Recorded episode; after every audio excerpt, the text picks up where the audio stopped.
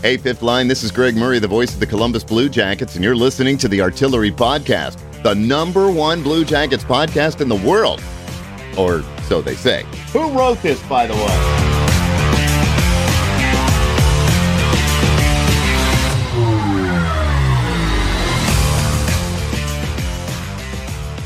What's up, little boomers? Welcome in to the podcast, episode 265. What's up?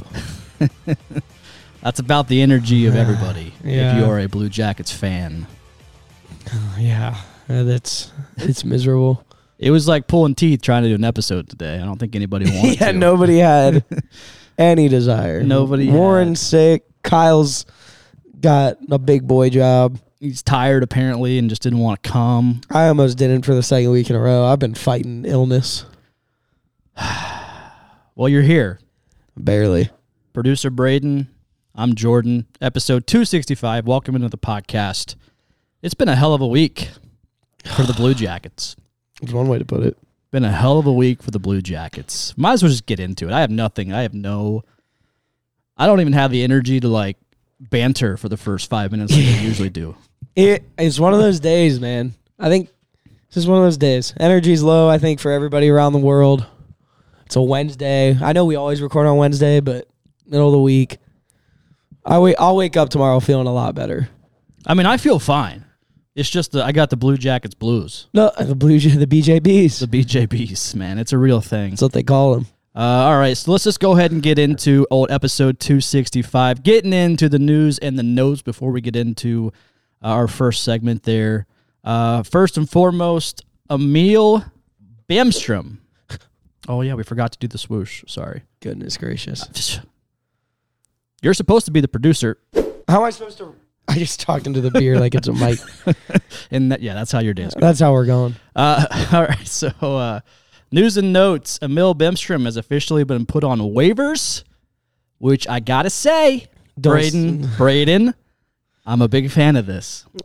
big fan of this. Granted, listen, there's a, there's the chance that nobody picks him up and he just goes to Cleveland, and I could potentially see that happening. I'm not sure there's a lot of teams going to be interested in, an in an Emil Bemstrom. I really don't think he's like that appealing out there.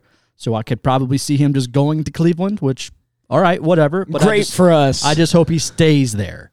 No, we need him. I think my thoughts can be summed up in my tweet about it. Um, the artillery tweeted that Bemstrom had been placed on waivers. In response, I said, Goodbye, sweet prince. You will be dearly missed. I might be the only person in the world that thinks that. I don't think you're the only person. I will say, I, I do. I definitely get the frustrations with him. I absolutely get it. But I like him. Like when he's hot, he's streaky and he's nasty. But I, I'm not upset. I am upset with the move, but I also get it. Oh. I definitely get it. I mean, it's he's been a part of this team now for like what three years or something. Uh, Three, four, maybe three or four. I'm gonna go three. 2019. I think Um, was this was that his first year? Yeah, I think he came in with like Texier as well. Yeah, Uh, so you know, it's just a guy that we just haven't seen the hype that front office kind of sold us on him, and Oh, we've seen it. We just haven't seen it consistently. and that's that's that's a that's a problem with a lot of these players that the front office seems to bring in. Um, you know, they they have these moments where oh my god, that's an amazing shot that Bimstrom has, but we only see it like twice a year. And if he can't, you know, put together a whole 60 minutes, then that's a problem. And I think that's been a consistent problem, not just with him this season, but the whole damn team. But the fact that he's had about three to four years to try to figure it out, and he really just hasn't fully done that yet, I am completely fine with this move. And it also opens up the opportunity for somebody to be, you know, come back to Columbus. And I think, oh, I think Ken Johnson returns. Yeah, I could see that. I think this is actually the more I think about it, this is definitely a door a doorway for Kent Johnson to come back up. I don't think they wanted to carry that many forwards and um yeah, I think they want I think they're seeing something down there in Cleveland. KJ's been playing well. Yeah, no, he went. I up don't there. know. I know the first game he had like two assists, and then I think his next game after that he had a goal. Like he started producing immediately. Oh yeah, he's had a handful of goals. He's been up on that first line in Yeah. Cleveland, playing center, his actual position. He's supposed to be playing Pascal Vincent. So I hope you know that translates here in Columbus. I I know it was only like a week and a half. Maybe he was up up in Cleveland, but you know to get some ice time at center, a position that I strongly believe that Ken Johnson deserves to be playing here in Columbus. Um, I, I love to see that success right away there in Cleveland with him playing in that role. Uh, so I hope if you know if if Ken Johnson is called back to Columbus, I hope they maintain him and that at that position. I just think that's where he needs to be. He's he's, he's just a natural at it, and I feel like it goes back to we kind of just force these young guys out of their positions that the the whole reason we drafted them in that where we drafted them is because you know they're they were a great player in that in that position, and we took KJ off center and tried him on wing and. I mean, last year, sure, he looked he looked pretty good for a He looked rookie. really good on he the had, wing. What like fourteen goals last year? I mean, he, I think he almost tied you know rookie record for, for overall points. Didn't he? uh, Didn't he tie the goal record? He might have. Um, Or was that Marchenko? Uh, Marchenko probably did. Yeah. Uh, I, I forget, but I know that uh, in terms of points, K- KJ was up there in terms of like rookie records and and uh, you know came out the gate this year not so hot. Goes to Cleveland. Maybe we'll see the return, but again, I just want to see him in, in the position that he's supposed to be in, and you know not deviate from that like they tend to do, and then they ruin young talent. Yeah. Which I mean, they put Line back on the wing. Thank God. Um, and he had a goal right away. Yeah, but see, the problem is, who do they put? Who do they put on the wing? We got No. op- we got opportunity. We, I mean, we got we got. If you're plenty of gonna people. if you're gonna bring KJ back up and put him at the center, who? What center do we have right now? Do you move? Uh, Because it's Warren's always been high on 'Cause it's- Boone going back to center. Uh, going back to wing. really. Yeah, granted, you I know don't think Boone they do that. Boone does win all of our faceoffs. So yeah, I that's was about a, to say I don't that's think a problem. they do that. You get because you got Boone, Fantilli, uh, Corrali, Corrali, yeah, and then is it Silly right now? silly. He was uh he was third line center Yeah, with I- uh. but they've Gaudreau. experimented with him at the wing, right? They have, yeah. yeah, but all right. Well, I mean, there's op there. Yeah, there's opportunity there. Um, I, yeah, I just think I just rather, e, especially in where we're at right now with this season and how it's going, it does not hurt to try to put Yeah. KJ at center and make something work. And I think you, you got to hang on to Fantilli that first line with with Voronkov and Marchenko flanking. him. oh my word. that line is great. Um, and then from there, I feel like you just kind of, you know, piece it together. Maybe put KJ second line center, Boone third line, Silly fourth line, Corrali can wing um, on a fourth Yeah. line. But I don't know. I They think got options. the opportunity, then the options are there. So, but anyways, uh, last thing for the news and notes: Rozovic, he's out four to six weeks with an ankle fracture. I honestly thought Rozovic was playing pretty damn good this year. I know that you you see the tweets, you see people, you know, hating on him, but ev- I mean, everybody's hating on everybody's hating on everybody right now, which is you know understandable. Yeah. Um, but I kind of felt bad for Rozovic because I genu- genuinely thought he was working his ass off this year so far. I think him and Bemstrom are two different sides of the same coin. um, I wouldn't say that they're virtually the same player. They both are hot at certain times, but they're never consistent with it. Um, I will say this year may have been their both of their best years consistency wise, but again, I'm not seeing anything from Roslovic that I'm super impressed with. But I, it does suck to lose a player four to six weeks with an injury. So all speedy recovery to him, but hopefully he can come back in four weeks and kind of hopefully we're in a groove at that point. And he helps us out, but Hopefully, hopefully something happens because we are not in a groove right now. uh, we're in some kind of groove. Yeah, not the groove I want to be in. Uh, all right, so since our last episode, there we go. There's been uh, four games, and we're not really going to harp on these games. We're just kind of third. I mean, the Penguins game I definitely do want to talk about because that was most recent. Uh, so they lost to the Stars five to two. They lost to the Red Wings five to four. They got a point in New York, a game that should have been theirs. Uh, but again, they found a way to, to blow it like they have for pretty much every game this season. 4 3 loss in overtime. They allowed a goal in the closing seconds, which is pretty on brand for the Blue Jackets. And then the Penguins lost 5 3 last night at Nationwide Arena. I will say during the Penguins game, I feel like the Jackets had some good moments throughout the game. I think through all those games they did. I think you could make an argument for every game except the Stars game. We could have won Yeah. and we probably should have won. Maybe not the Red Wings game, the Red Wings game as much because we were playing from behind the whole game. yeah. But I think you can make a case that we could have won three of those four. And and out of those three to f- you know, three out of the four games, I'll give props to Elvis. Elvis kept us in the game. Yeah, and like those scores make it look like he didn't. Exact. No, exactly. He did absolutely. Yeah, the store. Yeah, the scores are not indicative of how Elvis played. I think Elvis played. I think he played good. Uh, I think I'm, we're seeing a little more confidence in its game. And I, Whoa, because who started the Stars? Martin, Martin, and then Red Think- Wings was Martin. Elvis was the Rangers, and then Elvis was last night, right? yes, he was. Okay. Yeah, and so he he made some great saves, but unfortunately, you know, with costly turnovers, Eh, Our turn. it's our turnovers are brutal right now, absolutely brutal. And uh, al- also coming from players you would not expect, like veteran guys out there that are just handing the puck over at bad times against experienced teams like the Pittsburgh Penguins. That's going to cost you. You know, experienced teams like the Rangers. That's going to cost you.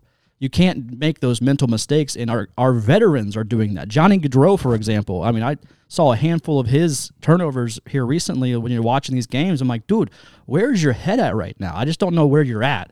Um, but yeah, but then of course Crosby, you know, had the old hat trick. Is why not? You know, in Columbus, he, I think he's scored the most points of any player against the Columbus Blue No, Jackets. he, it was uh, it was such a dumb stat. Like it's such an E ESPN stat. it was, it was stupid, It's- but I- he was like fifth all time in points against Columbus. yeah, he has But like that, like- fifty something points. yeah, Against I think us. it's no, he, no, I think it yeah, was. fifty nine points, and it was like it was like fifty something points and thirty something games played. Yeah, But again, it's a dumb stat.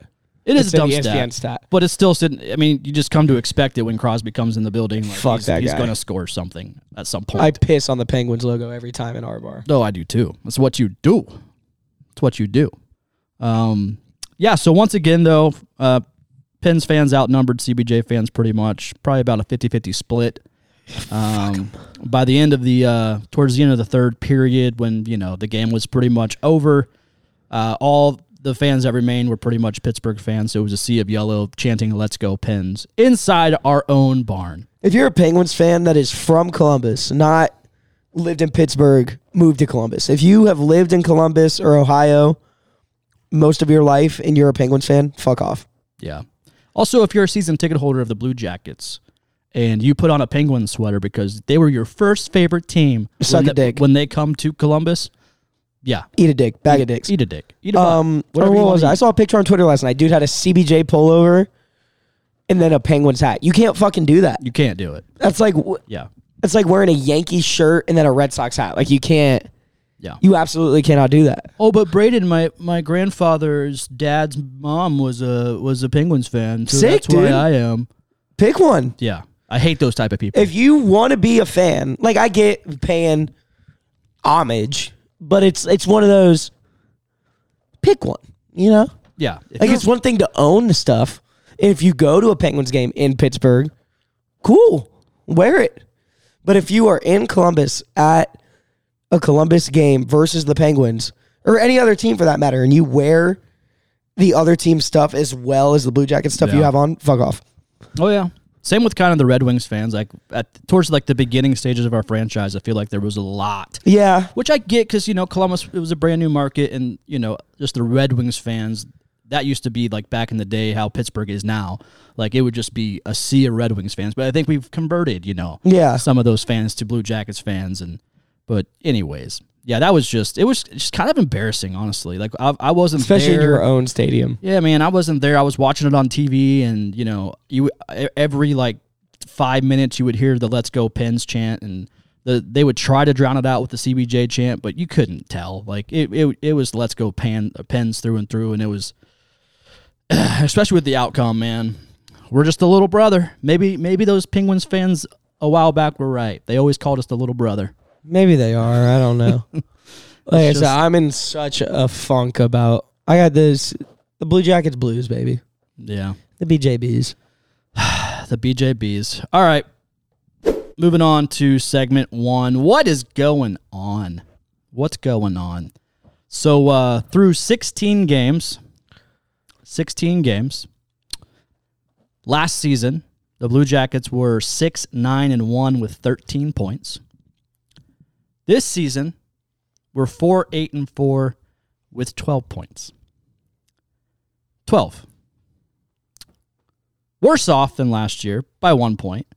Uh, keep in mind the San Jose Sharks, who are the worst team in the National Hockey League, they have two wins. We have four, so we're probably we're not even that much better on paper, anyways. In ter- Yeah. in terms of record, in terms of record, Hey, but we did not give up 20 goals in 24 hours. that's also true.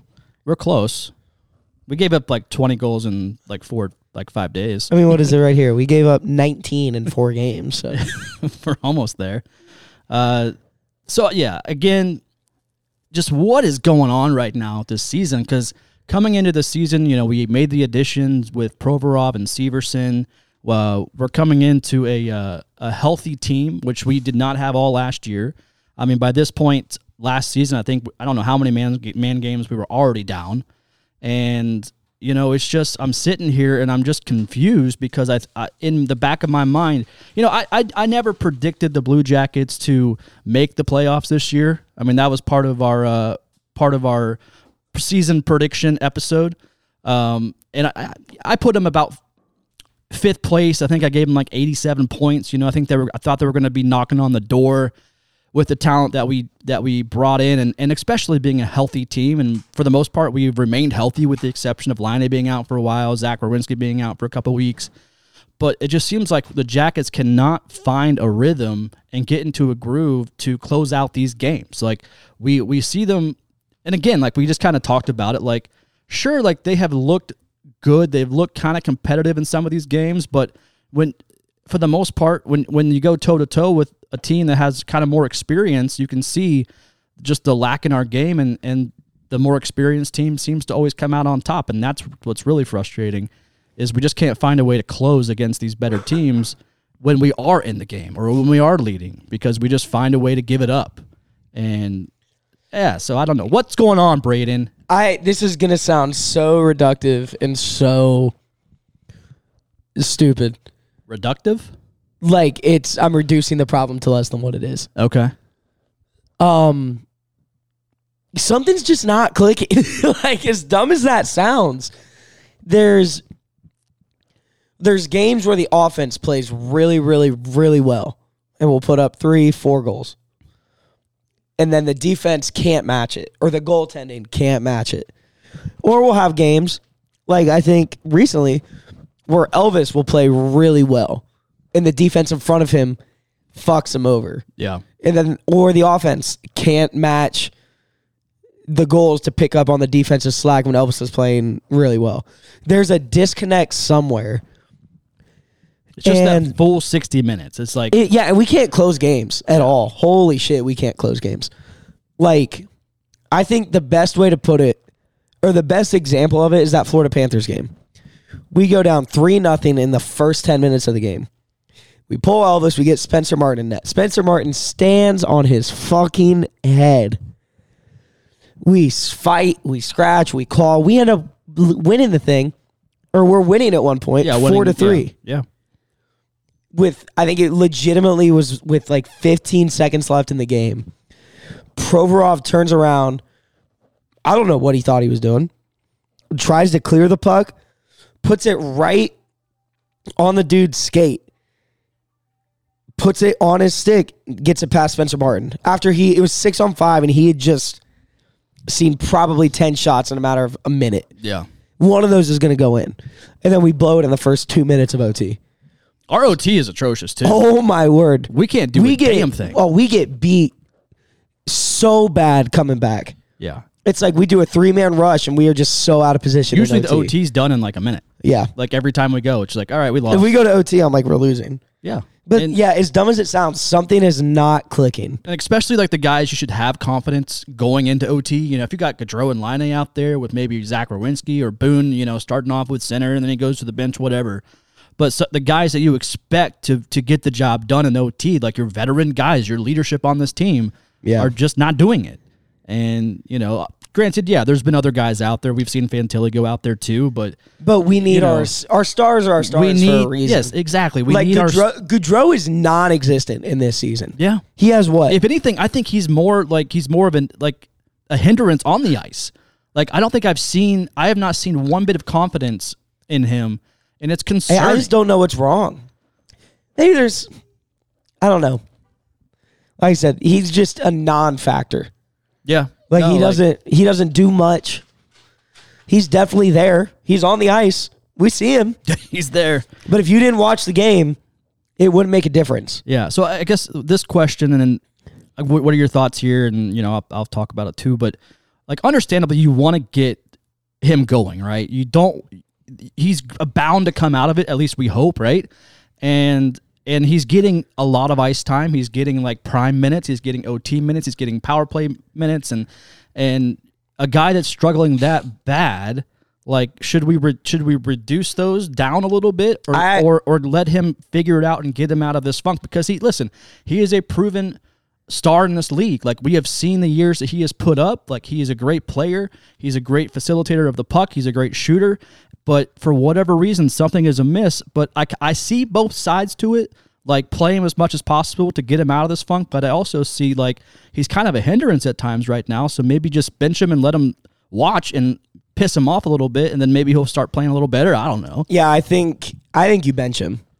I think he You think you like you take down his minutes a little more? Or we, no, like, I uh, think you healthy scratch him. Healthy scratch. And I We've seen it done before. and here's the thing. I, Atkin- Atkin- think Atkinson was a healthy scratch a couple Yeah. years, I mean, like a couple times throughout Tortorella's. and I love and I like but it, I guess this is a whole different issue, I guess. I love Pascal Vincent's mindset of benching guys when they fuck up big or benching guys that aren't producing the way he wants them to produce. But something's not working because they're not coming back fired up. And, but I think Yeah. Goudreau's a guy that you can bench clearly, or you can bench and be like, hey, you're not producing what we need you to produce. You're not, maybe not word it like this, but hey, you're not living up. here's the thing. You're not living up to that contract. Wait, for, for sure, he's not right. He's I think- definitely right now. He's not. He's on pace for like thirty-five points this year. It's like I think we need to get you off the ice for a little bit, and you can work on your game without the focus or the distraction of trying to produce on ice. Because maybe part of it is He's trying. the pressures on himself that he's putting on himself, and it's it's fucking up his game. I don't know, but then this is also where I kind of wish hockey was a little more similar to baseball, where you didn't have guys that weren't that were waiver exempt. Like when guys are struggling in in the MLB, it doesn't matter how long they've been in the league, they'll go down to AAA Yeah. and they'll just just to get reps, just to kind of shake that funk. But there's no real good way to do that in the NHL un- unless you just scratch him. Yeah. Yeah. I, I think he needs to be healthy scratched. I look at it from the standpoint of like Gaudreau knows he's struggling. Like Gaudreau, he's he he knows he is having an absolute atrocious year right now, and I, as much as I kind of s- I I see the point and maybe healthy scratching a guy like Gaudreau, I am on the side of let him play through it. I, especially right now, we're four, eight, and four. We're not going to the playoffs. I, I think at this point, let the guy figure it out because he knows he's not playing well. Like, I, there's no way he doesn't understand that. Like, he obviously knows it. I guarantee, you know, the coaches have, have mentioned it and, and they're trying to help him out and figure out his game. But I think he's he's at that level of a player, um, you know, where I think he just he has to figure it out by by playing, and I think he'll get there. I I, ju- I do think he'll figure it out. I don't think he's gonna obviously blow us out of the water with his point total this year, but I think he's gonna get on- get more consistent here. Um, when I don't know, but I think he's a guy that just has he has to play through it, and I'm okay with giving him minutes at the top line or the, not not not the top line because he was on the third line this past past couple games, but I'm okay giving him you know plenty of minutes. I'm okay with putting him in in in high pressure situations in power plays and OTs and I'm just kind of to the point like he he knows he's not good right now. That's all I'm saying. So let him play through it because Yeah, it's cool. He can knows he sucks. yeah. He can know that he sucks. True. But what the it's here's my thing. I don't care how good you are at your sport. Like you just get in funks. And they're not and I don't think there's a benefit to running him out there in the same situations, the same minutes, the same lines. I don't think there's a benefit to running a guy like that out. I would, when he's I in a would, s- funk. I would say this Because I, I think I don't if, think it benefits him. if the Jackets were eight forward four right now, and Gaudreau was still playing this same way, I'd be like, yeah, healthy scratch him, let him figure it out. But we have nothing to lose to in order to just just play him.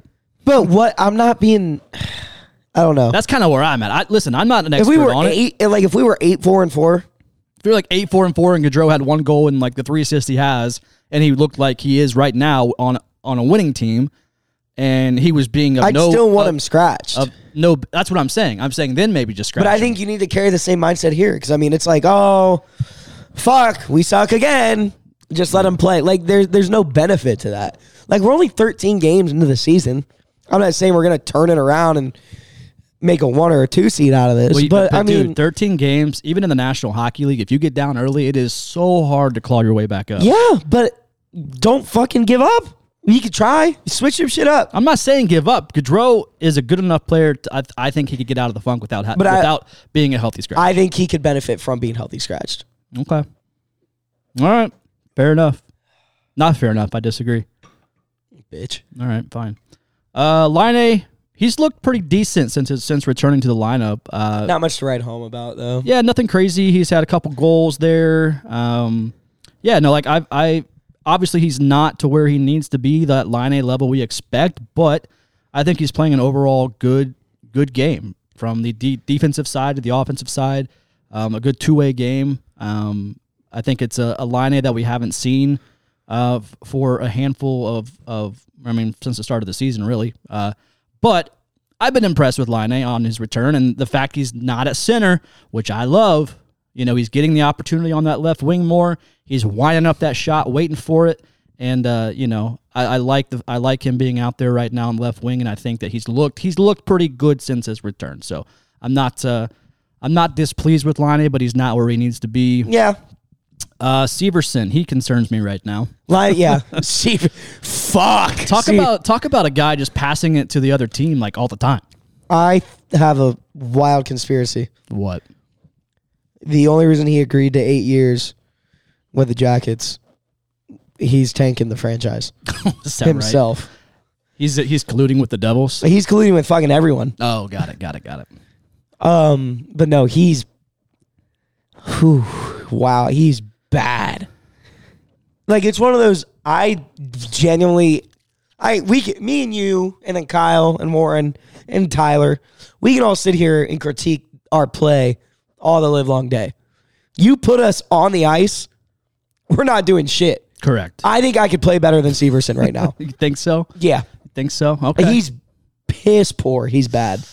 yeah, it's listen. Hell, I could put skates on a fucking kitchen chair, and that shit might play defense better. Yeah. I mean, you just got, got to push at the chair around a little No, bit. you don't even have to touch it. Just leave it there. It'll play better than Severson. It, it might get a couple tripping calls, but you know, Don't run into it. Uh, that's fair. That's fair. Yeah, man, I I've been disappointed in Severson so far, and like like last podcast, like I was pretty high, not high on the defense, but I'm I'm saying that we definitely made improvements from last year defensively.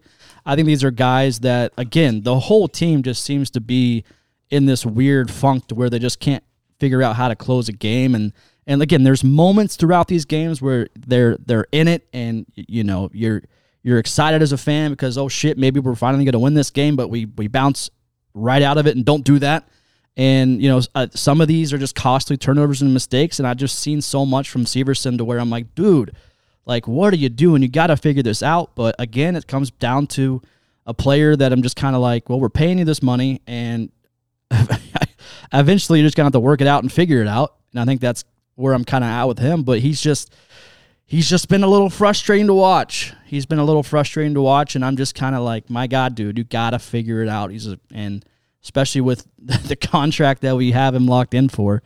Um, yeah, I don't know, man. It's but again, it kind of goes around to the whole team. I'm not just blaming Severson for Um, defensive problems because Yeah. you know I will say our defense as a whole is bad. I think if you go back and look at every game that we've lost in the third period, you can go and look and every goal that has been the tying or the go ahead for the other team, our Been a- defense is out of position. it's out of position or a turnover. Like it's one or not even two. like a good shot. yeah. Like it's just, I think it wa- it was Crosby's third goal last night. Yeah, There's fucking no one by him. Have you seen that picture? I haven't. There seen are it. four I was guys- watching the game, but yeah, There's the Elvis in net, and there are four guys, and then Crosby in Yeah. the frame. If the net's like directly, if the net's your door, and Crosby's that chair. Sorry, listeners, you can't see it. I, I, yeah, you can visualize All it. four of these guys are on this side of the door. Yeah, There's no one fucking close. it's pretty on brand for the season. Oh my god. Out of position, turnovers, and also Zach Rowinski not being able to hit the net. Yeah, dude couldn't hit water if he fell out of. A Oh boat. my God! So we were on the power play last night versus Pittsburgh. What, what was he like? 0 for four on one power play. He he wound up about four shots from the point, and every single one went just wide. Not even not even close to the net. He wasn't even like trying to like set up a play by shooting it wide on purpose to get a deflection off a board and maybe somebody picks it up. No, it was just it was just not even in the ballpark. I'm like my guy. Like this is something that we always we have counted on Zach Rowinski to be this type He's of an guy. offensive defender. He's an offensive defender. He's he's in the the beginning stages, the beginning years of him in a part of this franchise. He would he would sink that all the time, like every single time. Like he would wind up and, and shoot from the point. My God, like it would go in most of the time. And I think there was one year where he had like twenty some goals Yeah. and he's just missing the mark. And he's also another player right now that's not living up to that nine nine and a half mil. And I know he was hurt at the beginning of the year, and I you know it takes it takes a little bit to get at, reacclimated into NHL speed and physicality and all that stuff. But my God, like this dude, um, you know, it's obviously good to have him back because you know he's a guy you want to rely on, but he's not to where he needs to be either. Speaking of veterans that need to be you know, performing a lot better. Zach Rowinski, you're one of them as well. And again, just Take four, everybody's money. four or five shots from the point. I'm like, oh my god! I think everybody was shooting like just to the moon last night. I'm like, w- we need to do like target practice or something. S- It just- screw the back skates. Like, Like I said, like we could sit here and talk about it. Yeah, like there's something not clicking. I don't know what it is. They should let us run a practice. as long as I can bring beer for me, I, I'm telling you, we will rattle off like five wins in a row. I think we would. We'd be good for morale. Oh, you're really, really bad. I think really, really good. Um, all right, Because I'm so telling you, the first turnover Severson has, fuck that guy. he's got a He's getting benched He's got to run up the nationwide stairs on 20, his skates, middle of the game. 20 times Yeah. in between the crowd. Yeah. Just up and down. Uh, all right. Biggest bright spot so far for me. I feel like you maybe agree. Yeah. That old Fantilli line, baby. Barankov and Marchenko. I love it. I gotta say, I feel like that's kind of the only like line when they go over the boards. I'm like, oh, here we go, baby, here we go. I love that line. you got the physicality of a Voronkov. You have the finesse and skill of a Fantilli. You got the you got that silky mitts from Omarchenko, and then also that just raw speed that he has. That, Yeah. you know he can just kind of force his way in and make some plays and score some goals. And uh, yeah, so that dude, that they they got promoted up to the first line, um, and I I was absolutely here for that. I love it. I have fallen in love with Voronkov. Veronica, yeah, I will say Kyle was big He on was, him, like he all was. summer, yeah, buddy. all preseason, all training camp. Kyle's like, this dude, this kid is going to be good. Yeah. he's going to be up this year. He's going to help us out, and he's already first line. and he's first line. Yeah. Oh, He's a he's what six five. He's a six five Russian. It's huge. he's a huge fucking dude. Yeah. And he, he wins those like he wins those board battles. He does Yeah. not let anybody push him around. No. Like, this dude has all the intangibles, and he's even scored a handful of goals already. Like Yeah, he's- he did, he scored in his first game. yeah, And I think he scored the next game too. Like he was on like a Yeah. two game streak. His first two NHL games, he had goals. yeah. And then ever since Marchenko, he was a healthy scratch for two games, which is a terrible decision by Pascal Vincent. I could not disagree more with that. I know Kyle wouldn't either, would either. Um, and ever since he's come back, he's been just very visible on the ice in all the good ways and all the ways you want to be visible. And uh, you know, he's he's mixing it up. He's he's an offensive presence every time he steps over the boards.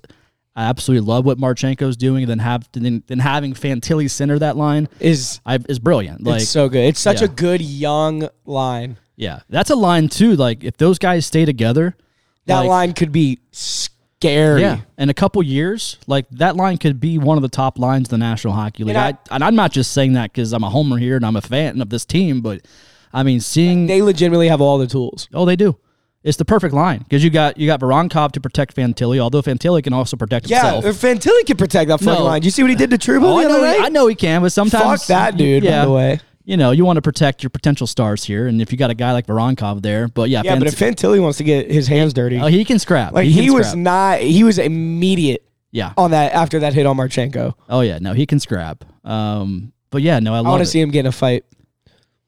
He, I could maybe see it. I think he will this year. yeah, He's been close a couple times. He got- and other guys have had yeah. to come in. He got in a scuffle last night with uh, I forget who it was last night during the Pittsburgh game, but yeah, because he got into it with Truba, and then he had one. I think it was against the Stars. He had another one, yeah, and I think Voronkov actually came in and started a fight later in the game because of it. I'm here for it, baby. I'm pumped for that line. If I if I could be happy about one thing right now with the Blue Jackets, that would be it because it's certainly not our power play. yeah, fuck. Our power play is atrocious. Uh, we went 0 and 4 last night versus the Penguins. This could also be a clip from the last three years, so also true. also valid. it's a broken record at this point. Uh, so this season, we have had 50 opportunities on the power play, 50, which is also pretty high. Um, in the league, most of it's like mid 40s. So, like, we're sitting there 50. We've, we've had plenty of opportunities, and we have converted, Braden, hear, hear this, we've converted six times. Six times. 12%. 12% on the power play. What's the league average? I don't know, but I know we're about third from the bottom. Sick, sick. Yeah, sick. yeah. So we're we're we're doing that. If I guess if we're you know if we're gonna be good at something, we're good at sucking on the power play. Hey, our PK is good though. PK is really good. We're like, I think we're still top Yeah. ten, top eight in the league in PK. We're we kill the penalties. I will say that they have done a good job of figuring that so out. they probably misheard all of us last year. They heard penalty and they Yes. went, "Oh, penalty kill." Penalty yeah, yeah, kill, yeah, yeah, yeah. Well, we So- should. Uh, Our penalty kill is so bad. Fix that. And now they're gonna fix the pen- the the power play. yeah, but then you know it's all just gonna go topsy turvy again, and Ah, fuck, you're we're right. still gonna lose. Can't can't have both. Yeah. So it's brutal, man. They can't you just- can't do both. You can't win games if you're not going to be successful on the power play. It's pretty simple. This is a man advantage. It's pretty simple. Like I, it does blow my mind sometimes. Like again, never played hockey a day in my life. yeah. So I I could not tell you how hard it actually is on ice. I just feel like in any sport, if you have a man advantage, shit's supposed to go your way. It's supposed to go a little easier. Like, You know, I'm not I'm not expecting us to like go if you could play five on four basketball, you're probably scoring. You're going to win. Probably. You're gonna score a lot in those Yeah. two minutes. yeah, so it's just uh you know, I, I'm not expecting these guys, you know, last when they played Pittsburgh, they had four power play opportunities. I'm not expecting four goals. Give me one, give me two maybe. Like just convert one of the times. Like and and all of a sudden it's a whole nother game. And we can't even do that. Yeah, if we went one for four on power plays all season, we'd be at twenty five percent. Yeah, it's just I feel A lot like better than twelve. I feel like there's just a lot of overthinking on this power play. Like there's always one too many passes, and and I'm not going to be the type of fan that's going to say in, from the stands and just yell shoot because uh, obviously I love that. I will say I love that. I love hearing people they're not even past the red line and you hear Yeah. people shoot the puck. yeah, li- like listen, I understand you got to set up something, you got to set up a play, and you're going to have lanes blocked to where you cannot create anything. But at the same time, there, I feel like we're just passing it one too many times, and all of a sudden it's turnover, and it's more so about just can you put it on net If you put it Like- on net and you have an extra man, something. odds are you're you're gonna have somebody on the rebound. yeah, if you got Boone Jenner it's down basic there, statistics. Yes, if you got like Boone or somebody in down below, down near the net, like maybe picking up a rebound and and and, I f- and putting it in. Like, Like, I feel like they're looking for a perfect, pretty shot on the power play. it certainly seems that way. No, let it rip. Yeah. and let somebody clean it up. Exactly. Like granted, there's going to be times Or where a ricochet. Like so many things can happen if you just yeah, shoot the puck. there's. And there's going to be moments, sure, where Line is wide open and he's going to fire it up and shoot it from left wing like he does, and and he he will get a beautiful shot. He will get a pretty shot off, and it might go in. But that doesn't happen all the time because they know who to go to when it comes to de- like defending during a power play, and that's going to be a guy like Line A. And I feel like we only look for the goal scorers on the power play. Hundred percent. Like we're trying to find a Line or a Goudreau or a, they're like eh, maybe even a Vantilli or a Marchenko Yeah. if they're in if they're on the power play line. But it doesn't have to be them. Doesn't they can have shoot to, it. Yeah, does not have to be that all the time. Just like to me, can we at least just try to put it on net? And again, I'm not like I'm not gonna be that guy that's gonna be yelling shoot all the time because I, I know think I'm gonna start. Uh, You- I'm you starting to see their can. point now. You can, I'm, but I'm, starting just, to see their point. like I get lanes are blocked and it's just not a good opportunity. But sometimes, man, just rip it, just let it go and let somebody clean it up. And and you never know where the puck's going to go. It could bounce back out to somebody else, and boom, you got a good opportunity. But we're not even doing that. Like it's dump and chase. It's overthinking. It's too many passes, too many turnovers, and just not enough shots. And and I know that might sound super s- like well, no shit, Jordan. That's exactly what's happening. But I mean, it's just like it's to me i think it's all in it all comes back to overthinking and i think the they're, they're, they've gotten so far down into a rut when they go out there i don't think they have any confidence in it like No, it's just that's Which bru- is crazy. it's brutal You have an extra man, or you're just a man up on the ice. yeah It's statistics. it's brutal man like every time like you hear jackets on the power play i'm like all right I, I don't even say it with the announcer cool. I'm anymore. like wow awesome. I used to always be like jackets. Oh, oh my God! I don't have a voice. Jackets. Ah, like I always say it. I don't even say it anymore. Yeah. Brutal. All right. Moving on. All right. Before we get into our last two segments, got to talk about our great sponsor. First one High Bank Distillery. Start your game day on a high note. Get it? Because it's High Bank Distillery, Braden. Start your game day on a high note with brunch at High Bank Co. So if you're going in to uh, maybe watch a Blue Jackets matinee game because they have those sometimes on Saturdays, uh, or you're going to uh, you know pregame for the Buckeye game, you can go to Grandview or their Gahanna location. They serve brunch from 10 a.m. to 3 p.m. Reservations are recommended.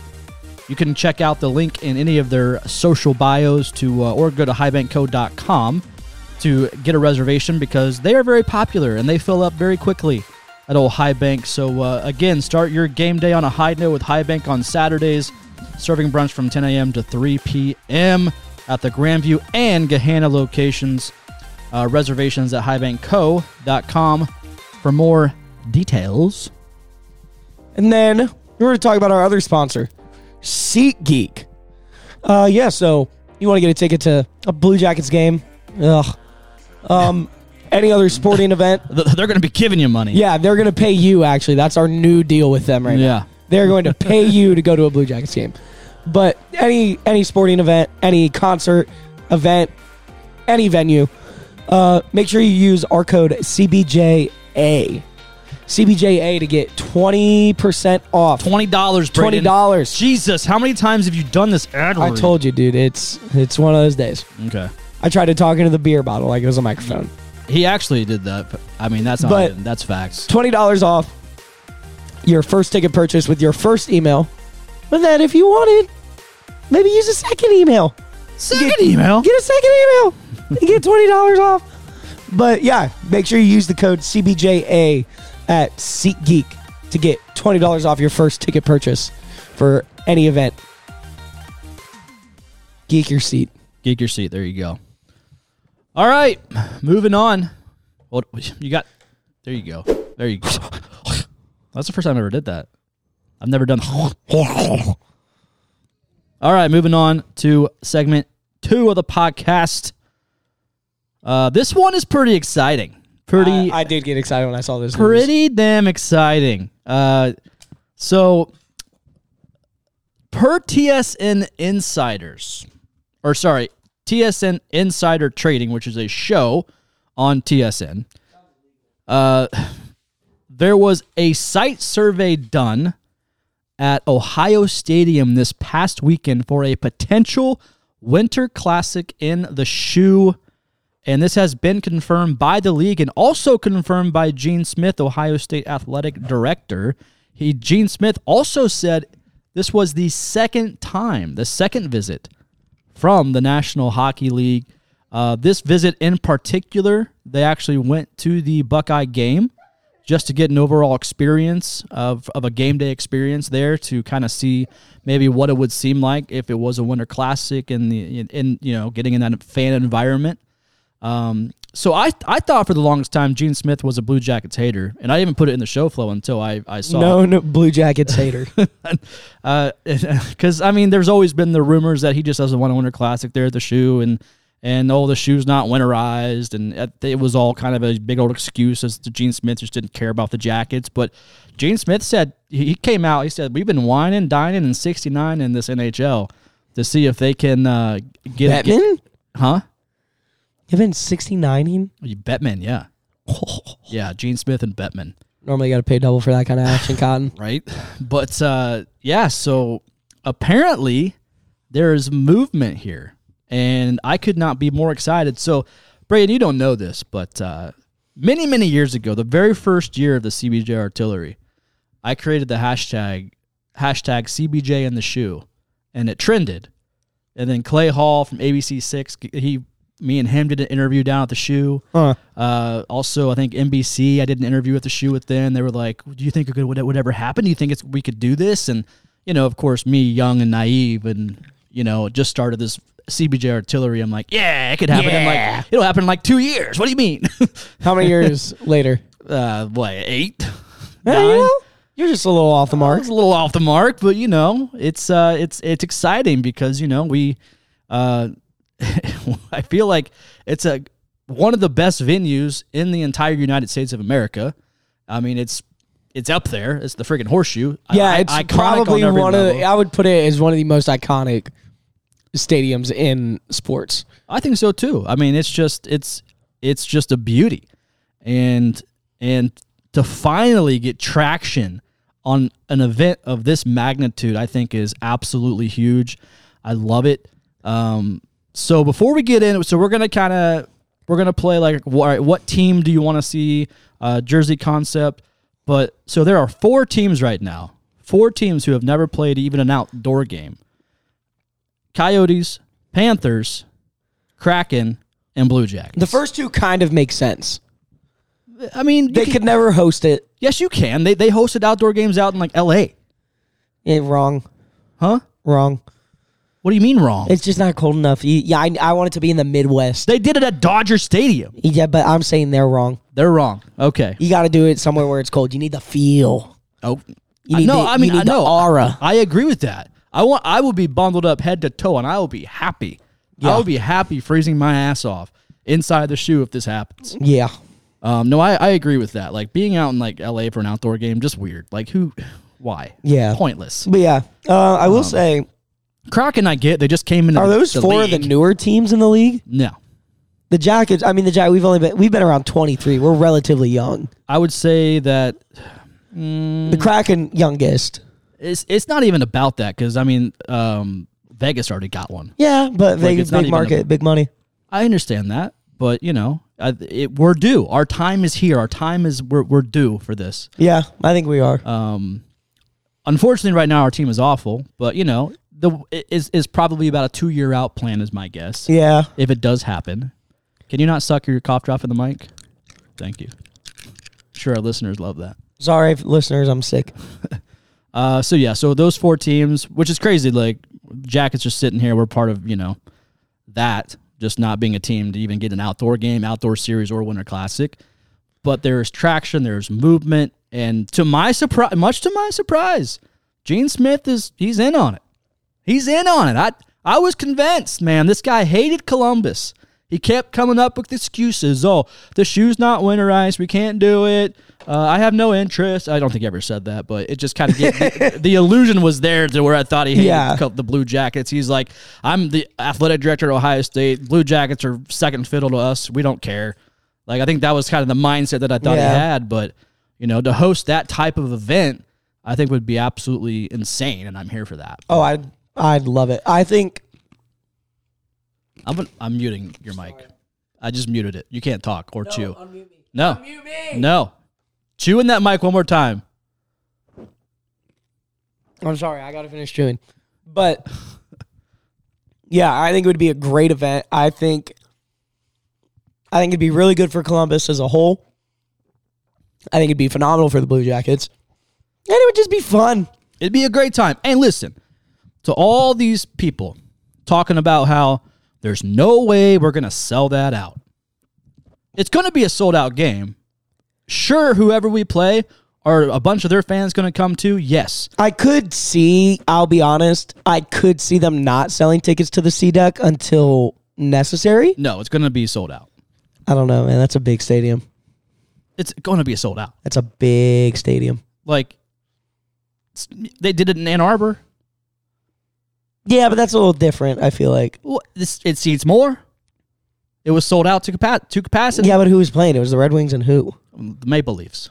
Yeah, motherfucker. That's a, two big fan bases right there. I keep seeing the argument like, well, they could play it at lower.com. That's the size of Nationwide Arena. Why the hell would we do that? The Winter Classic is an experience. You're going to I do you're think- going to these venues that are never like that that, that are just like iconic. You're not I mean, great to listen, lower.com is a beautiful new stadium, sure. Oh, it's wonderful. but it seats the same capacity as Nationwide. Like, no, like if it's going to be outside, you put it at a place like Ohio Stadium. Yeah. And I guarantee we sell out. Listen, oh, oh, the Uh, how si- many does it seat? 60,000?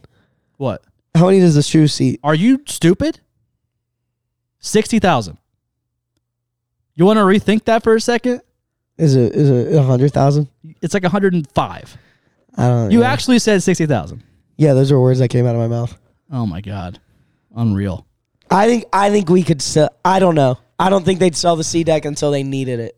No, it was going to be sold out. But here's the thing. Listen, when the game was at Michigan for the uh, for the Toronto, I think Red Wings game, it was it was about half and half, which was I think is totally fine. I expect that with the Winter Classic. Yeah. I expect half fan bases. I, I expect both fan bases to be represented in a big way. I don't think it's going to be all Columbus fans there. And if you know, that's just a ridiculous way to look at it. That's not going to happen at all.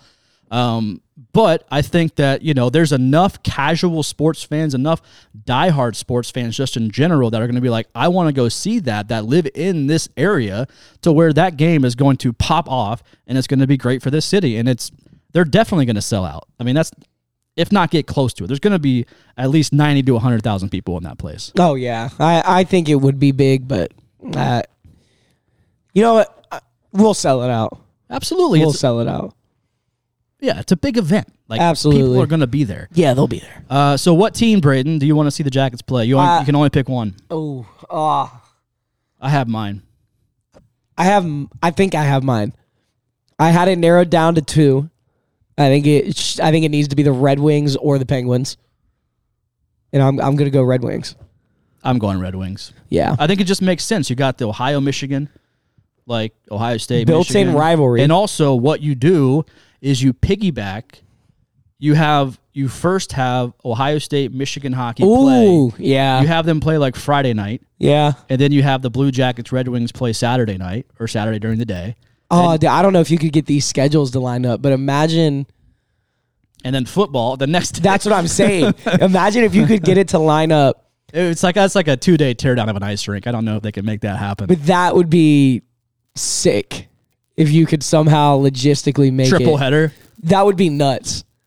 Yeah. Like I think that would be the most ideal situation. they could. I mean it, it could definitely work. But that's got to be a logistical nightmare. Dude, if they can turn around like Madison Square Garden and have three events in one day, like you just gotta have the crew, the man hours, the man power, and you can tear down anything in like Yeah, no. two hours. You're right. I think yeah, I think it's plausible. I just think that would be the most ideal situation. Yeah. Because, I mean, Gene Smith did say, so in this interview he did, he did it with Clay Hall today, where he was talking about, you know, them working with the National Hockey League, how this is their second site visit that they've had. Um, he also said that we've been working with the Big Ten and the Blue Jackets on this. So, which, which means if he says we've been working with the Big Ten, that means they're, they've been talking most likely about an Ohio State, Michigan possible hockey Yeah. matchup. I don't see football happening at all, but I like your idea. It, would be Well, cool. cuz Michigan O- OSU ends the regular season every year. yeah, I think it, I think I think they could finagle it. that'd be a hell of a weekend in Columbus. That's for damn sure. Uh, I I would I'd be an OSU fan for that weekend. there are currently naked people on our TV right now. That's just letter, Kenny. I know that's fine. Why is he standing like that though? Like what? Just like that. He's just standing normal. It looks like. You gotta get him off the TV. But yeah, I I would love that. I think that'd be a hell of a weekend. It would be a long weekend. It would be, and I ex- I expect the Jackets to give us like social media credential passes. Oh, they better. We better be on that damn field, Fuck, I want to be on the ice. and we we can probably arrange that. Get me on the first line Okay, well, not that. Maybe we could do like a live podcast on the ice, not during the game, in the middle of the game, or just in center ice. not during the game, but like we could do one like you know the day before. you, you can't hear shit. Oh, Well, not like with people there. We're just recording. We'll do. no, I'm video. talking middle of the game. Okay, yeah, if you want to, we'll try. I'll reach out to our people. And then when we're on the power play, we are fully in gear, and they get all four of us. Okay, I think we could finagle that. I think we would score more on than they would. So Yeah. that works. Uh, okay, so something really cool about the Winter Classic though is obviously the jersey concepts. They come out with very unique designs, um, either like a throwback to something or just something completely off the board, something you wouldn't expect. So I guess I asked you this question: What kind of uh, what kind of jersey are we thinking? So I don't want to see any logo that we have used to this time I think it would need to be new. Yeah. um, just specific for the Winter Classic. I think I want to see something. You know, I've seen people talk about you know make just a can of specific one, which we already have the third jersey with the Yeah, can but in. like that. See again, that's very. That's one we already kind of have. yeah, I've, The I've one that I seen saw online that I thought would be cool was a chill tribute Colum- jersey. Columbus chill. Yeah, I just feel like there's so many new fans though that wouldn't know what that is, and they're gonna see it and they're gonna be like, "What is that?"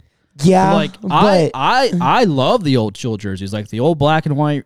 Like I love seeing those old ones wa- walk around nationwide. The old shirts, like they they're awesome. oh yeah, I think you could rework them. I think Well, it'd be yeah. a really cool jersey. You could definitely rework it, maybe do it in Blue Jackets colors. that's but what I was gonna say. Yeah, I just think that the chill was so far removed from current mindsets and like Gen Z and Gen X to where they're going to be like, what is that?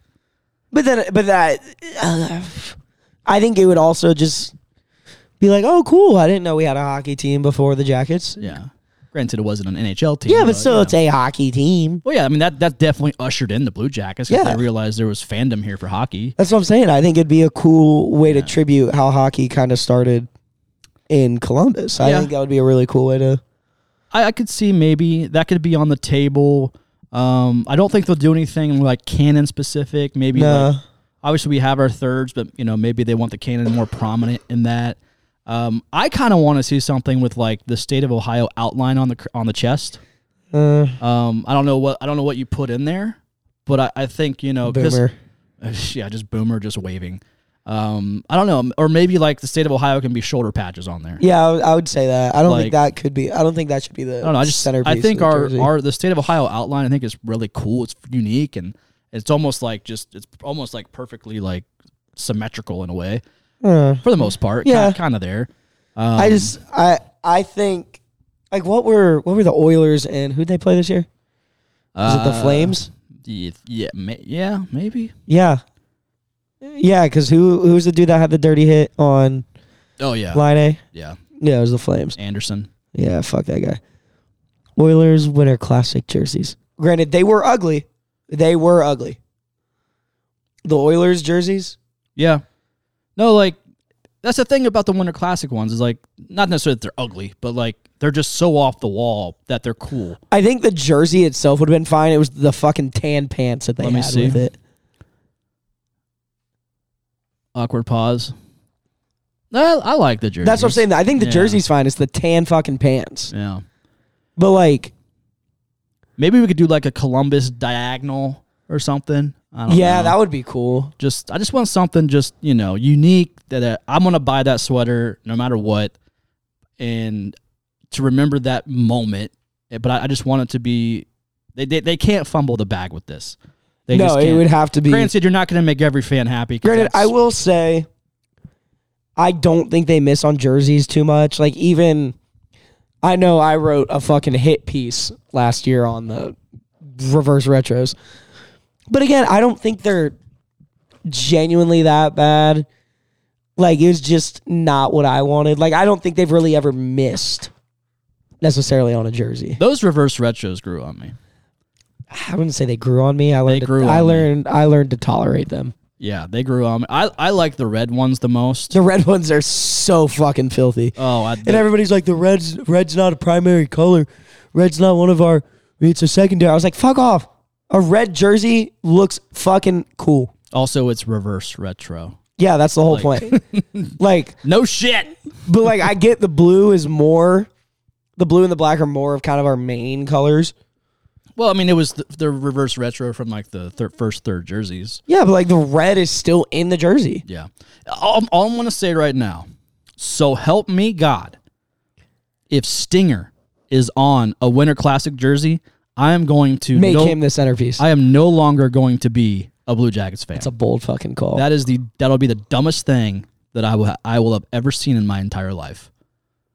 He never should have been on the primary jerseys to begin with. He was a shoulder patch, which was the dumbest thing I could have ever imagined. And luckily, I was pretty young to not really remember it. But I will say, when it comes to like the Stinger jersey and the Stinger like logo now, like if I was to find a jersey with that with those shoulder patches, I would wear it because I think it's pretty cool. But I don't want. But like at the time, I thought it was a dumb, Okay. at the time I thought it Yeah. was the dumbest thing ever. But now I'm kind of like, okay, it's cool now because it was almost it was so bad at the time. yeah, But now I'm kind of like, all right, it's you know Stinger on a patch, like on a jersey. I'm glad they're not wearing them now, but like Yeah. I, I would rock an old throwback with If you know, ever rocked a jersey, but true. But if it goes on a Winter Classic jersey, count me out, and I will probably not. I will not even go to the game. Count me out. uh, count him out. All right, we're done with that segment. CBJ in the shoe, baby. I It I, may it may happen. I think it will. Maybe two, three years down the line, but it will happen. You know what would probably happen? A That I- winter classic game in the shoe, but the Blue Jackets aren't in it. Yeah.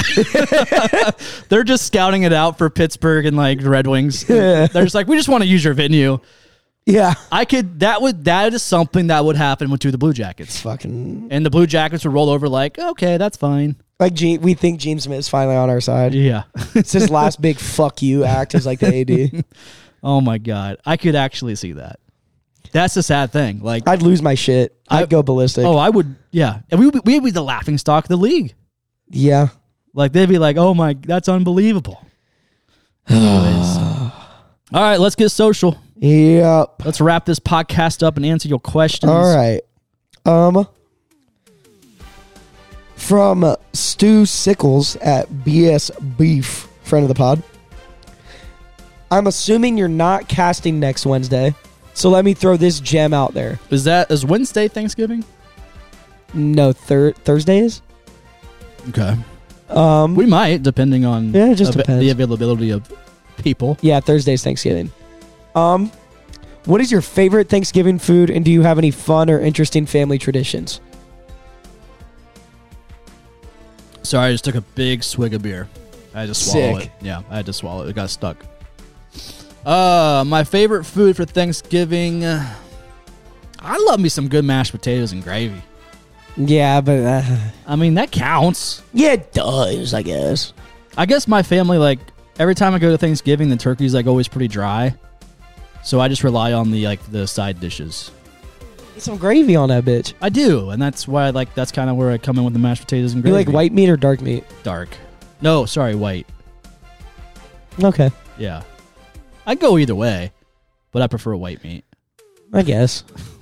I don't know. Um, you know, turkey's the obvious pick there. Um, I I think my pick might be one of the most controversial. Butternut squash, No, it's a it's a staple at almost every Thanksgiving dinner. stuffing, Yep, stuffing. I love stuffing. I can't It- say I'm a big fan of stuff. I love it if it's made right. Ooh, Yeah, so good. Um, but yeah, I would say stuffing's probably my favorite. Any Um, traditions. I I mean, we do the wishbone every year. Um, I'm starting a tradition. I've started it the last two years. Uh, the first, and it's just self-imposed. Nobody else really participates. I get scared of Thanksgiving because the first Thanksgiving after I was 21, I was like sick. I can drink at family functions. Don't really remember much after 10 p.m. Um, It's the way it should be, though. oh, not with the fam. I'm not sure the fam needs to. Granted, I'm fine drunk. I just get really, really giggly, really lovey. Uh, what was it? Overly talkative, Yeah, I just don't shut the fuck up. which is normal just on an, any day. No, it's worse. Yeah. But uh, so my tradition is I abstain from drinking on Thanksgiving. Loser. I get scared of it, dude. I I always- always I bought my dad this bottle of bourbon for Father's Father's Day that year. Whoo! Yeah. And I think I just started bartending, so I was making old fashions out the ass. I think I had like four. Out your ass, literally. Yeah. That's impressive. I think I had like four or five, and stayed at my grandparents. Me and grandma were solving the world's problems. Yeah. we could have solved world hunger. I couldn't fucking tell you what it was. Damn. It's unfortunate. I, like it was, it was bad. But yeah, that's my tradition. Uh, Do you I have would- any? I mean, be- beyond going to Thanksgiving with my family, uh, the night before, I usually, me and my buddy Nick, we always hit up a bar, Oh, Blackout Wednesday. Blackout Wednesday, and then I wake up the next morning really not wanting to go to Thanksgiving because I'm oh, just, why not? I'm deathly hungover, and like I need, I just can't live. So then I usually, I usually like crack open a shower beer, then I'm good to go. Yeah, but then the Thanksgiving, I'd be. I just look forward to the food. Oh my word. I mean, me But- too, but it's just like Blackout Wednesday, man. It gets you. Gets you. One time I went to our bar for Blackout Wednesday. Oh, oh, oh. yeah. That ended not well. Oh. I made it to Thanksgiving. And so that that Thanksgiving weekend, my dad wanted to do a Thanksgiving brunch. And then like my mom did the dinner later because they're sep- Okay. separated. Yeah. And I woke up. My dad wanted me to Cracker Barrel like eight o'clock with me and my brothers. for- Electric. but I was I just got done with Blackout Wednesday. I'm not waking up at eight o'clock, but I did, and like like I said, I had a I couple. feel like Cracker Barrel's a good hangover meal. it was a good hangover meal, but like not when in your in your 30s and you got to like wake up from a brutal hangover. But I had a couple shower beers and I drove to Cracker Barrel, so Electric. just you know, the shower beers get rid of all hangover. All right. Um. Next question. Uh, from Spongy at Hey Spongy. If the Penguins fans barge into Nationwide, why don't the Blue Jackets fans barge into PPG Paints Arena? Because the Blue Jackets have never had success to where the fan base gives a shit about going over there. We don't travel well. I will say that. Because we just don't, we haven't been successful enough to like And I- garner a giant and I'm ass fan convinced base. ninety percent of Penguins fans live in fucking Columbus. No, they do. I mean, that's a fact. Like, I have friends that work in the front office, and they have told me that anytime games that they play against Pengu- the Penguins, like in terms of tickets being sold, it's all within like a six one four area code. Like they all live here. yeah, Like, granted, there's a handful that travel, sure, probably a couple thousand travel, yeah. but like there's also ten thousand of them in that arena. Maybe not that many, but There's a lot. um, I mean, I, I've been to PPG Paints for a Jackets game. There was probably a thousand Jackets fans there. Like it was, it was decent. Yeah. Like that's uh, when, when, like when they scored a goal, like you heard the reaction from fans. Okay. But like we we weren't chanting CBJ. We could never get that. Next going. game in Pittsburgh. I'm calling all Blue Jackets fans. We're buying tickets. it's gonna be a home game in Pittsburgh. Yeah. I'm down for that. Um. But yeah, I don't know why we don't. I mean, t- the answer's obvious. Like, sure. I mean, yeah, we have a great fan base in Columbus. Like, we have diehard fans here for sure, but we just haven't seen the on ice success to like for them to like give a shit about going over there. I feel like, like, yeah, you're gonna have your passionate fans that travel. Sure, you're gonna have your diehards that watch no matter what. But if if this team were to like pop off and actually be consistent in the playoffs and win some playoff series and garner more fans, then like, yeah, there'd be more hype to go over to Pittsburgh and play these guys. But we just continually struggle year in year out for 23 years, and Pittsburgh clobbers us n- nearly every time they come in the nationwide. So it makes sense for them not to travel. I get it. Yeah. And then Pittsburgh's also won like a handful of Stanley Cups, and they have the proven track record of winning. They And have we success. Are, we are the little brother right now. That's what we are. I hate to say it. Yeah. As much as it hurts to say. Yeah. Um. Next question. Don't get over too complicated on the questions. I'm not. There's just there's we got fucking 30 responses. Which is crazy. Um All right, here we go. Um from Fantilli Fanatic at Fantilli Fanatic. If this continues, do you trade off established players like Jenny, Jenny, Ooh, Jenny Gaudreau. Jenner, Line Oh. and Johnny for more draft picks? Ugh. I don't even know. I don't want more draft picks. I don't want to do this again. I don't want to continue this this 23 year rebuild. if we're gonna trade those guys, it's got to be for guys that can come in and help now. That's what I'm saying. Like it But could it's almost it hard could to almost trade- be like when we traded Rick Nash, right? Yeah. When we traded Rick Nash, we got Brandon Dubinsky, Artemi Anisimov, and like Tim Erickson. So we got three guys that helped us.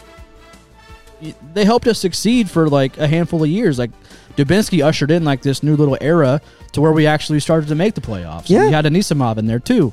I think Tim Erickson, Tim Erickson really didn't see a lot of day. I think he played for like uh, maybe a year or two but like it's gonna have to be a, a, a Gaudreau caliber player.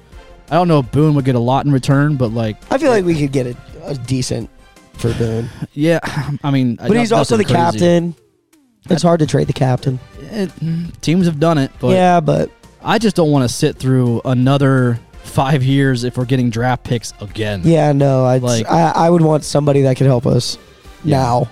hundred percent. And like, are we ready now? Um, it doesn't look like it, but I mean, I've seen moments this year where I've been like, okay, we don't look that bad, but it's just like we can't close these games out, and we just that's our problem. And I don't know what the solution is, but I don't think it's trading away all these guys and getting draft picks. I don't think that's your answer at all. No, not at all. Um, next question from Donald Bradner at Sir Don the Seventh. Eight games remaining in November. Predict how many points we win in that time. Hold You- on. you- well, well, let's look who we're playing first. Not that it, not that it matters. His guess is eleven out of a possible sixteen. You are Donald. fucking hopeful. Donald, my I guy. wish I had Donald's optimism. Oh my God, I Donald. wish. Donald, Donald. I don't even Donald. need to see the schedule. I'm going to say five. five points. Okay, so I'm pulling it up. We're playing the Coyotes tomorrow. I think I would like to say we get two because I'm going. All right, so we play. They're undefeated when I'm there. All right. Actually, no, they're one and one. Okay, so they're not undefeated. Hey, that's Uh, 500 though. So we have the Coyotes, we have the Capitals, we have Philly, we have Chicago, we have the Devils, we have Carolina, Boston, and the Canadians to round out November. He said, yeah, he's- five. huh? He said 11 out of 16. I'm saying five. All right, so I'm gonna go. I'm gonna go win tomorrow. I think they're. I think they're gonna bounce out. Bounce out of it. I think loss versus the Capitals, win versus Philly, loss versus. I mean Felino and Bedard. I'm just gonna go ahead and say just because it's Felino, he's probably gonna score a hat trick on us. yeah. Uh, we're gonna lose against New Jersey, Carolina lost, Boston lost, Canadians probably lost. So I'm gonna go one, two, three, four. I'm gonna say one of those. Damn, I think I'm gonna be on the same page you are. I'm gonna think one's gonna be an overtime loss. Two, I think we're gonna get two wins out of that. I So, hope. yeah, I'm I gonna- fucking hope. I'm gonna go five out of a possible how many points? 16. Sixteen. Yeah. Yeah, I'm saying five. I, 11 is hopeful. I, if we pull out 11, We're- hats off to you. We're going to playoffs, baby. if we get 11 points, we are so fucking back. we are so fucking back. Jackets are back in town. But yeah, I don't know. Five, All right, Donald. realistically. But I like Donald's optimism here. What's Donald smoking? I need what he's on. He started I that. He started that legal marijuana early, buddy. He must have.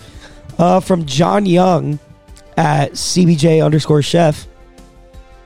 Is it celebrating mediocrity or encouragement to cheer on Johnny Hockey during the TV timeout? Yeah, so I saw I saw all that that tweet. I, I forget uh, who sent it out. He was trying to rally the fans to uh, cheer on Johnny Hockey during the first TV timeout, to like during the Pittsburgh game to show that we are here supporting him. Um, I was indifferent about it. I really didn't. I was kind of like, nah. I think. well, because I think it's on everybody's mind. If you watch a baseball at all, it was Trey. Wait, do you, do you play baseball? believe it or not, I do. I don't know if I ever talk about it. Yeah. But if you watch the Phillies at all, Trey Turner sucked in the middle part of the year. He had a had a really bad slump. And in his second, it was it was a, at some point in a home game, He got a standing ovation walking up to the plate. But so in hockey, And, and, and the and right after that, he was he his numbers went crazy. Like he was hitting above 300. but he it- was in hitting hockey balls though, out. how do you know that you're cheering for Johnny Gaudreau? Like if you all just stand up and start cheering during the first TV timeout, like they're- all the players are just going to be confused. yeah, see, that's what I'm saying. I don't know. How does that work? Johnny, Johnny. Yeah, maybe it's a Johnny. Maybe it was a Johnny. I didn't read the whole tweet. I just people tagged me in it, and I, they're like, "Can you get behind this?" And I was just like, "I'll let y'all figure it out." Yeah, it's- it, is it encouraging mediocrity? It- no. I think it is encouragement. You're letting the players know that you're still there. Hey, I I will never critique a fan on how to be a fan. No, not at all. If, if you want to do that, do that by all means. I'm not gonna sit there and you know and make fun of it. I was just kind of like, well, how's he gonna know? Yeah, I don't know. But I mean, yeah, I mean, we, we get shit on all the time just for giving our opinions, and I'm kind of like, all right, well, how about you start a podcast? Let's hear No. let's hear your no, thoughts. we need less of those. Let's hear your I'm surprised thoughts. we still even have one. Who wants to hear four white guys with mics? Well, thousands do apparently. uh, don't know why. All right. Next question from Matt McCloskey at M McCloskey 10. That name sounds familiar. Yeah, family member of the pod. Braden's dad. Um, he said, You can obviously see Johnny's frustration with his lack of production. Who are your ideal line mates for him? He doesn't believe Roslovic is a good match. He's Uh, hurt. I would agree with that. Uh, Boone is fine. Do you think that third piece is Line A, Bemstrom, or Texier? Well, it ain't Bemstrom- Bemstrom. Bimmy's on waivers. this was clearly sent early this morning. yeah. um, he left Fantilli and Marchenko off because their line with Voronkov is fantastic. Oh yeah, you don't change that line. That But that I line's might- I'm- untouchable. I might be on the Kyle wave. what? his, his daily tweet that he's doing now, where it's he wants it to be Gaudreau, Fantilli, Marchenko.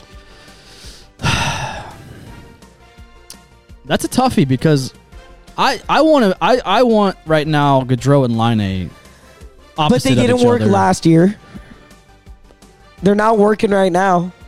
I think it's I think it comes down to who's dishing the puck and getting through the zone, and it's always been Jenner.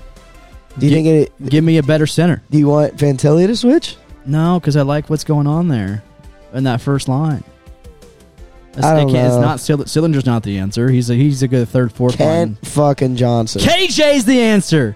Put Kent Johnson at center, my guy. Yes. I could see it. Bring him up. KJ center, line A left, Johnny right. I don't know. I think I, I do disagree with him in the sense that I I think they need a different center. But then I also think he needs a like I genuinely think Goudreau needs to be separate from Line A. And I think he does need a little bit better of a center. Because I think when Goudreau's on that line, he tries to be a playmaker. He and tries to create. he tries to I feel like he's he He almost tries to create, which I feel like is what the center should be doing. If you put a better center with him, not that Boone is a bad center. but, but we, he- we all know what he brings. He doesn't bring He's not a huge playmaker. He's not going Yeah. to create chances. No. He- I think if you put like a Fantilli or a KJ with like a Goudreau You know what I think happens? and a Voronkov or a Goudreau and Marchenko, I think that line would work really well. I think we see that happen. I think once Bimstrom is wait once he's like goes to Cleveland or no no team picks him up, whatever. Yeah. I think KJ gets sent back. I think they might experiment with old uh, KJ at center with maybe a Gaudreau I hope so. because K- KJ. We need to fucking try something. fa- listen, KJ can fa- he can facilitate. He can he has he has the intangibles of doing that. Put him at center. Let him work with Gaudreau a little bit. You know, I I'm open to that. Like bring he's he he could be the dude. And we uh, like again, like I said, we got none to lose. We're four eight and four. Jesus, like try something. Yeah, that's That's what I'm saying. I think we need to do something. We need to change something the fuck up. Yeah. But yeah, that's about it. Um, next question from Rob at Enfuego. When do we have ownership finally clean out the front office of this team? It's not working and they keep making blunder after blunder with the coaching staff. They do. I think if this year is similar to last year, It's over. Yeah. It's got to be over. it's five coaches in 10 years. And None I- of them have worked out super well except for Torts. Torts has been the only one, and yeah, so like it has been five coaches in ten years, and Torts had a good, he had a good five, he had like a what, Four, or five years here? four four or five year run, and he did a he Because did a uh, good job. Yarmo came in when Yarmo came in with Richards. yeah Richards was still the so head that was coach. not Yarmo's guy. Larson Um, was the coach for two years. no. It was yeah. So it was Richards, Torts, Larson, Babcock, for three months. and I'm counting Babcock. I'm counting that hire as as, Yeah. a, as a front office. I think you like, should. I don't think you a should. front office fuck up. yeah, Like they did that. yeah, That's counted. yeah. And then you got Pascal. So And I mean, to me, I think uh, none of his none of his guys have really worked out Torts- super well. Torts, you know, Torts worked. I mean, players like draft picks, Oh, yeah. trades. Not many of them have worked in our favor.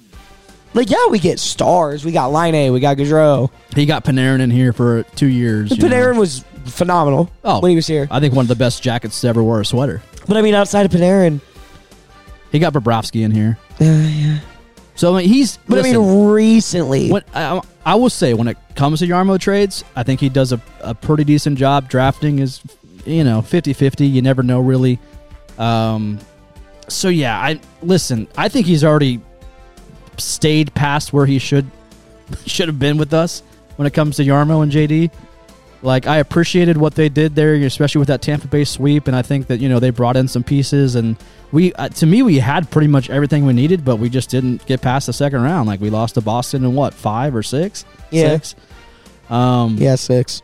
and then it just then the wheels fell off and we have not been able to regain traction and you know again we see moments throughout this year we're like okay cool we look a little good here but then we can't close and again we're the youngest team in the league again and it's just frustrating it's a repeat pattern of the same bullshit and Yeah, and I'm to the point now where it's like, dude, Yarmo's on his fourth coach, and most GMs, if you get maybe two opportunities to bring in your guy, and if and if you can't figure it out, then then you're gone. And I don't know why Yarmo has such a long leash with the McConnell family, but he does. And I, I'm off. I'm I am fully off of that right now. I I am the biggest critic of Yarmo. yeah. I think if we And- have a similar season, they're out. Yeah. His seat's hot. Oh, it's burning. It's scorching. Yeah, his seat's like hot. if if we go this the the same trajectory that we're at right now, if we continue this down this road this season, I could see him out by like January. yeah, Like if we continue to lose the way we're losing, something's got to change, man. like man, ownership has got to just whip it out and be like, we're moving on. This See is ya." this is not working. Sorry, Yeah. we've we're trying it your way. We've tried it your way for ten years, and it ain't working. and it, it worked for like three three of those years. Like we made the playoffs a handful of times. Cool, we we made a run. I wouldn't failed. even call that a fucking run. It really wasn't. For us, it was because we had never seen past the first round. So, Yeah, no, you're right. yeah. All right. Um, I guess one did here. Last question from Michael Canary at Michael Canary 02. Will Fantilli outscore Bedard on Wednesday? Ooh, that's a good question. Bedard, uh, Bedard's tearing it up right he now. tearing it up. I think Oh. So is it's, Fantilli. nah, Fantilli's. Fantilli's, I think, third in rookie points. Bedard's leading. Yeah. Fantilli leads our, our team right now, tied. Yeah. Tie, I think we had maybe nine points, which is not a lot. Which is, but for him, I mean, Yeah. Because, I mean, Bedard, I think Bedard's at 13. yeah. So I mean, they're they're right on each other's heels. Yeah. Uh, that's gonna be a good little battle to watch. I am excited for that one. That'll be a good little battle to watch. Um, I'm gonna go. I'm going to go Fantilli two points, a goal, and an assist. I'll and then I'll go, and then I'll go Bedard. I'll give him a goal. I'll give Bedard a goal. Yeah, I can see that, especially because Felino's on his line. Yeah. So you know damn well Felino's going to try to get that, you know, help him out versus old team. Yeah. I'll give Bedard a goal. Yeah. And I'll give Fantilli a goal and an assist. All right. So yeah, we'll. uh I'll agree with you there. Yeah. Yeah, I got nothing else. All right. Either do I. We're done here then. Uh, the BJ Blues. The B. What, what, what's the? What are we calling it? Uh, the Blue Jackets Blues, the BJBs. BJBs. The BJBs. All right, little boomers, we're done with this episode, episode 265. Thank you for listening. We appreciate you. We love you dearly. Let me turn off the Love you guys too, man. music. I love y'all. I, I listen. I say the Jackets. I I think they come away with the win tomorrow. I'm hopeful. I think they come away with the win. If not, I hope nobody sees me at our bar after the game because it'll be bad. Yeah, that's fair. All right, we're done. I have nothing else to say. I got nothing else. All right, low boomers. We'll see you next Wednesday. Maybe. That's right. It might be. Yeah, we'll, we'll figure that out because it is the Thanksgiving season. Yeah, we'll figure it out. Figure it out. Maybe we do one Tuesday. Prob- Maybe. Who knows? Who knows? Maybe Yarmo gets fired and we got to do a breaking one. Maybe Yarmo's on it next week. We'll ask some questions, the hard hitting questions fans want to know. All right, we'll see you. Goodbye. See ya. Source.